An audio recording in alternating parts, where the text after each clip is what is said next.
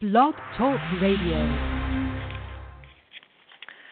Hi, this is Jaikar, and you've turned into, tuned into, or turned, if you're on web pages, um, into um, Women's Grace and Grit. And today's episode, um, today's show is titled The Grace Within What We Call Wrong. So, um, it's 2017, and I've been intentionally, consciously focusing on learning to have a relationship with my spirit and soul since I was 22 when I had moved into an ashram. Because um, while I would work during the days as an architect for Boston hospitals, um, which clearly meant I had to have some um, intellectual um, ability, I knew that something was missing, and I knew it from the fact that um, that how I'd been raised was really to be in quite active relationship with nature, and just using my you know kind of intellectual intelligence didn't satisfy me, and so I wanted to learn more. And I had been raised a Catholic, and a lot of the mystical experiences in in the Catholic Church I loved, you know, midnight mass and and many of the um, you know the baptismal ceremonies that I attended and etc. But something was missing, and so since I was 22, so almost 40 years, I've been going, huh? What is it have a soul? How do I have a soul rela- relationship with my soul while I'm also in this material world, this physical world? And one of the things that I am grateful for is this choice of mine. It's really I call it a grace. It wasn't so much an intention, uh, intentional decision as um, a longing and seeking. But one of the things that I appreciate about it is the times we're in now, 2017, require, demand, are insane um, or can feel insane unless you have a relationship with your spirit and soul. There's the material world, there's the mystical world. They're both important. They're both part of what we are um, required and also able to engage. But it's not unlike a good marriage or a good cup of coffee or anything. When you have two distinct elements, not only distinct but very different, um, and you figure out how to get them to play nice together, something magical happens. A third entity happens. So, for example, in the example that I, I brought in first, marriage, you have a male and you have a female, very distinct biology, capabilities, um, hormones, which then you know support some functions and, and limit others, and yet if they are able both stand to themselves, but also um, be willing and clear and intentional and consistent in creating a third entity called the marriage. Um, it demands not only an alchemy of the male and the female aspects, but something new is created, which is a partnership, a union. That is really what we're meant to do with our spirit and soul, which is kind of that mystical, non you know tangible um, with our physical senses part of us but then also there's this physical you know the part of us that does see touch smell taste. Um, and um, those two are meant to be in a relationship like a man and a woman are meant to be in a good you know whether it's a marriage or committed relationship there's an alchemy that happens when it works. And there's an alchemy that happens when we are willing to be both human and divine, material and energy. And that is the times we're living in because a lot of what we're looking at and experiencing and freaking out about is, oh my God, how are we going to do this? How are we going to, you know, stop the runaway train that's climate change? How are we going to stop the runaway train that is, if we have conflict, let's go kill them? Um, how are we going to stop the runaway train that says there's more than enough resources of all sorts to take care of every person on the planet, and yet a very small portion have too much and and the majority have not enough. All of these things and I could keep going on and on. All of these are answers we cannot serve to answer with our minds alone. We have to pull in our spirit and soul and their wisdom, their abilities, their vision. But we have to clearly still, you know, engage the physical world. So I'm not, you know, I don't believe, and nor have I ever seen it work, that one can simply sit on one's couch and think happy thoughts and envision happy endings. It doesn't work that way. Um, and anybody who's out in the field of either manifestation um, or spirituality or healing will tell you you have to engage. We have to take actions. Um, and I think this is one of the, you know, clear messages on the planet today. We have to engage what we care for. We have to show up on behalf of it. So, today's show, I'm going to read the um, intro. If you were to look at your life with the eyes of the soul for reclaiming the mistakes, the wrongs, the different as footprints of your soul, how would you reclaim the story of your life? One less flawed and perhaps more truly yours. Or perhaps the story of becoming conscious of family patterns you were chosen to make conscious and evolve. Truth be told, looking through the eyes of your soul renders many wrongs, differences, failures as the jewels of your life from your soul's perspective. So today, I'm going to share how you can claim more of your life as a holy journey that will change what you now with your mind will look at with despair or be discouraged by. And how what challenges you are holy catalysts for claiming the awesome powers and resources of your spirit and soul. Interesting times do not come without the means to navigate and be victorious in them if you know how to translate the language of your spirit and soul. So, I'm going to share a story um, because this is really how we humans navigate. We have stories. We have a story, uh, for example, we have a story about something being too hard for us to achieve victory with, or someone being too different from us to be safe or trustworthy. Um, the stories we have about our life, ourself, and others are really how we not only see the world, but it's how we engage the world, and thus how we have experiences from the world. So, you know, I, this is a story that I realized. Um, I have three children, um, and the first child, who's now 33, when I took him to his college visits, I remember feeling very nostalgic, a little sad, and really kind of forlorn about, you know, here he was off to this wonderful adventure, and here I was feeling very challenged in my life. At that point, my marriage was unraveling. Um, I had a, a young child that I'd had at 42. My middle child was furious at me um, for for not paying attention to her now that there was a baby and her and her father not paying attention to her which of course you know was my problem. Um and i'm going through you know menopause which is always such a wonderful time. Um and i was feeling a little sorry for myself but also like i had really gotten off on a, a, a you know I, I had gotten off at the wrong station in my life. And the train had come and gone. That was really uh, a better one to to have taken so, um, and so, you know, I did the same thing with my second child. It was a little less poignant, but, you know, those feelings were still there. And then this past fall, I took my youngest child, you know, on the many of the college tours, and boy, have they changed. Um, you know, from the first one, which is you just show up, you listen to a few question and answers. You drop your kid off for a few days. You come back. You pick them up. You pay the bill.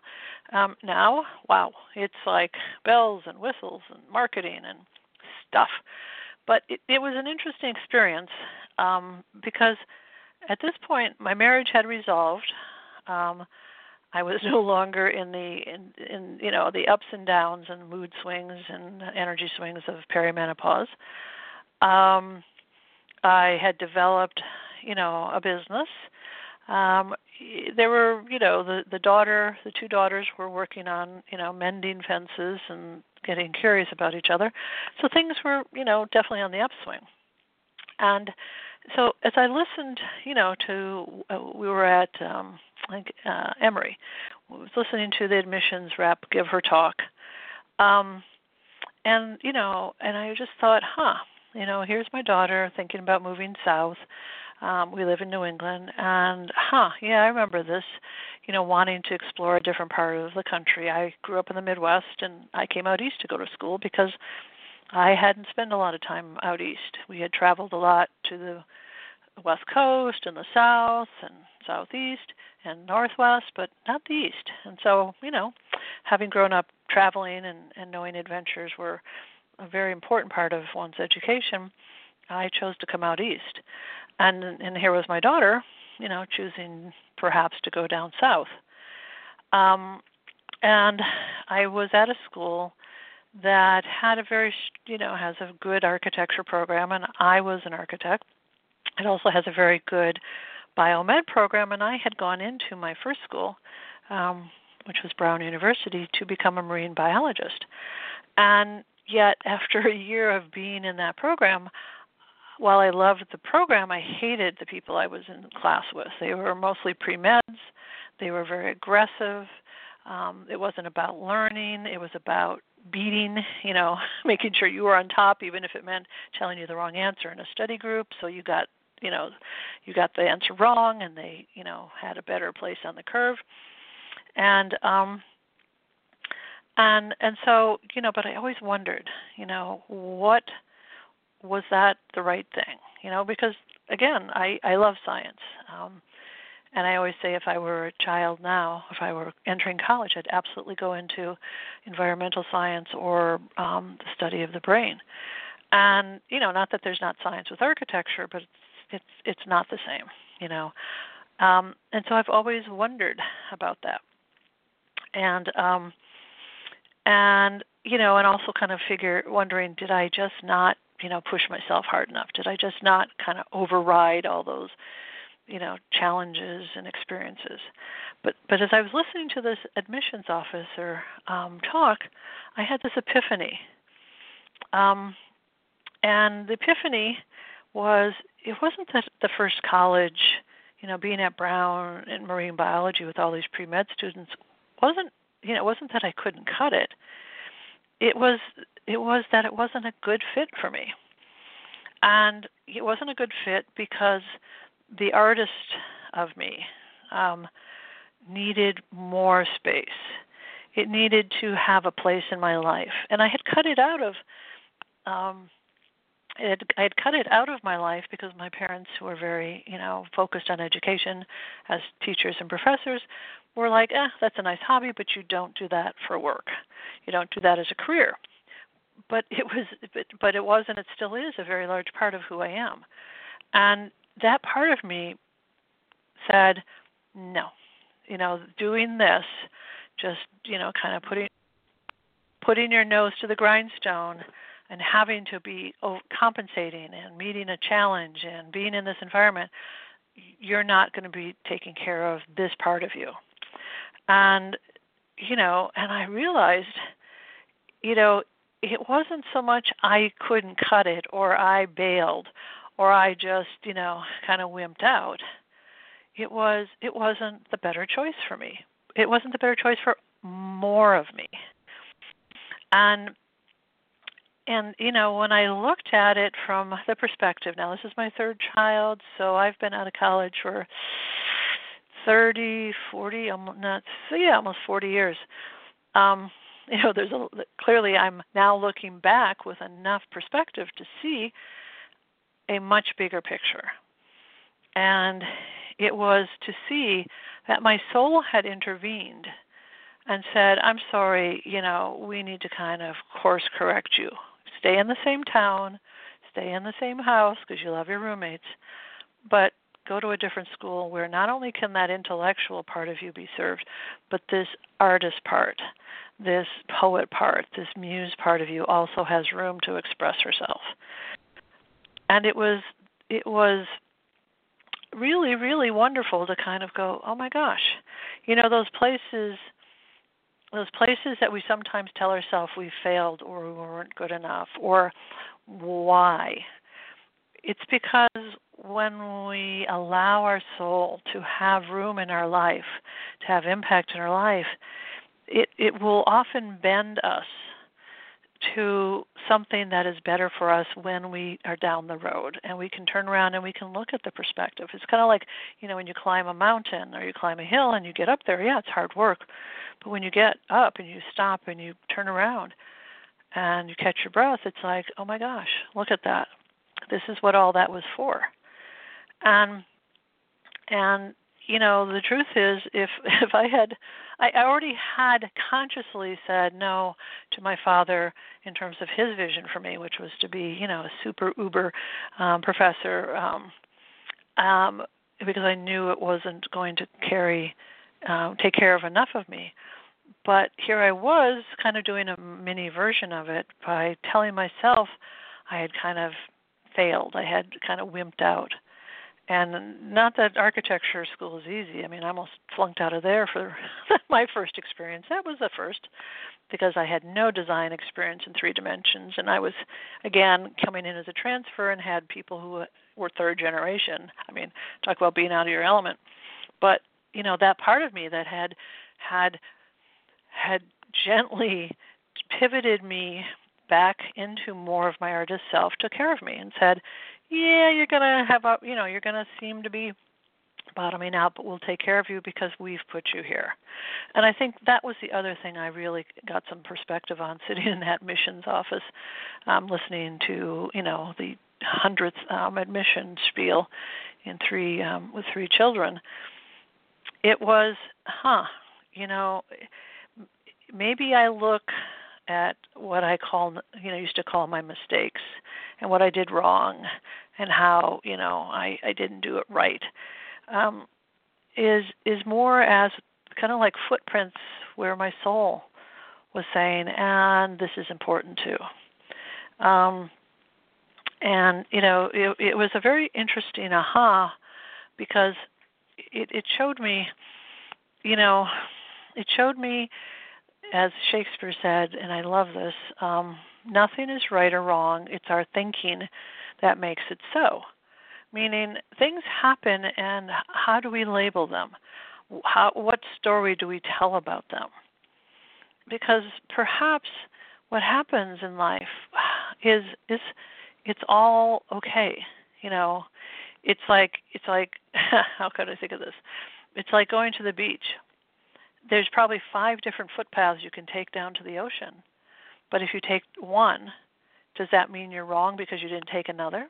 No, you just took that one. Why?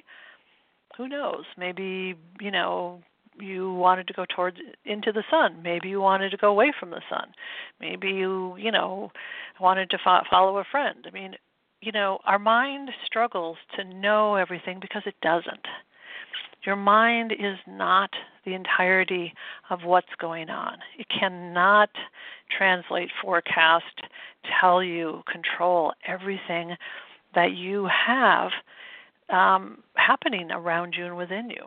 And so when we, we compress ourselves to only be intellectual, only be thinking what we think is the the totality of reality, we are missing a huge part of ourself, a huge part of what is actually going on, and a huge part of our ability to really understand that there is nothing wrong or bad or right or good. It is our thinking that makes it so. Meaning, there are times we are not going to understand something, and if we simply say, May it be a blessing, I will receive it as a blessing, our commitment to that will make it so. And it is the one thing I know about the times we're living in. We have to, have to, have to, or you will go nuts. Um, and I mean it, literally nuts and and uh, and or despairing. Um, we have to expand into more of the play of our spirit and soul, and that play is very grounded. Meaning, excuse me, I'm going to cough here. it doesn't mean we sit on a couch. It means we take what we have as experiences and we make them into actions. Excuse me. because there is that alchemy. The soul and spirit want to serve our physical life, and our physical life wants to have the spirit and soul inform it and flow through it, and it's both and. Just like in a good marriage or a good partnership, between a man and a woman, very different, but very complementary if they work together. So there's so much more I could talk on this, but I'm going to go um, because we're over time. But think about where you now tell yourself you screwed up or you failed or you really dropped the ball. And if you're far enough away from it, meaning, yeah, sometimes it does take time to be able to see it and understand it, but begin to to allow there might be something other than what your mind tells you going on. So I'm going to wrap it up. We'll be back next week. Um, as always, love to hear from you. Um, and um, and uh, here we go. Take care. Bye.